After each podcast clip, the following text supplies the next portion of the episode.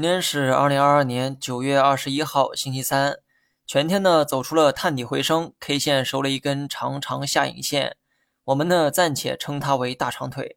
这条腿啊不算太长，但依旧是让人浮想翩翩。大长腿也预示着乐观的预期，所以每当出现大长腿的时候，技术派就会有一个疑问：这是不是意味着短期要反弹了呀？如果有人问我这个问题，我的回答是取决于你信不信。你若相信技术，那就乐观的去看；你若不信技术，那又何必自欺欺人呢？你的立场决定了你的观点，总想从他人口中得到答案是愚蠢的，因为你认可的答案都来自和你立场相同的人。听明白了吗？我的意思是，别总想着找正确答案，市场根本就没有正确答案。大长腿 K 线的确是乐观的一种形态，但这种乐观是建立在技术层面，所以要不要相信这条腿？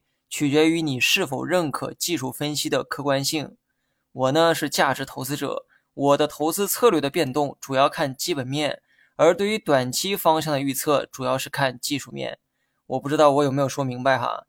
猜短期方向我用的是技术分析，而决定我是否赚钱的是基本面分析。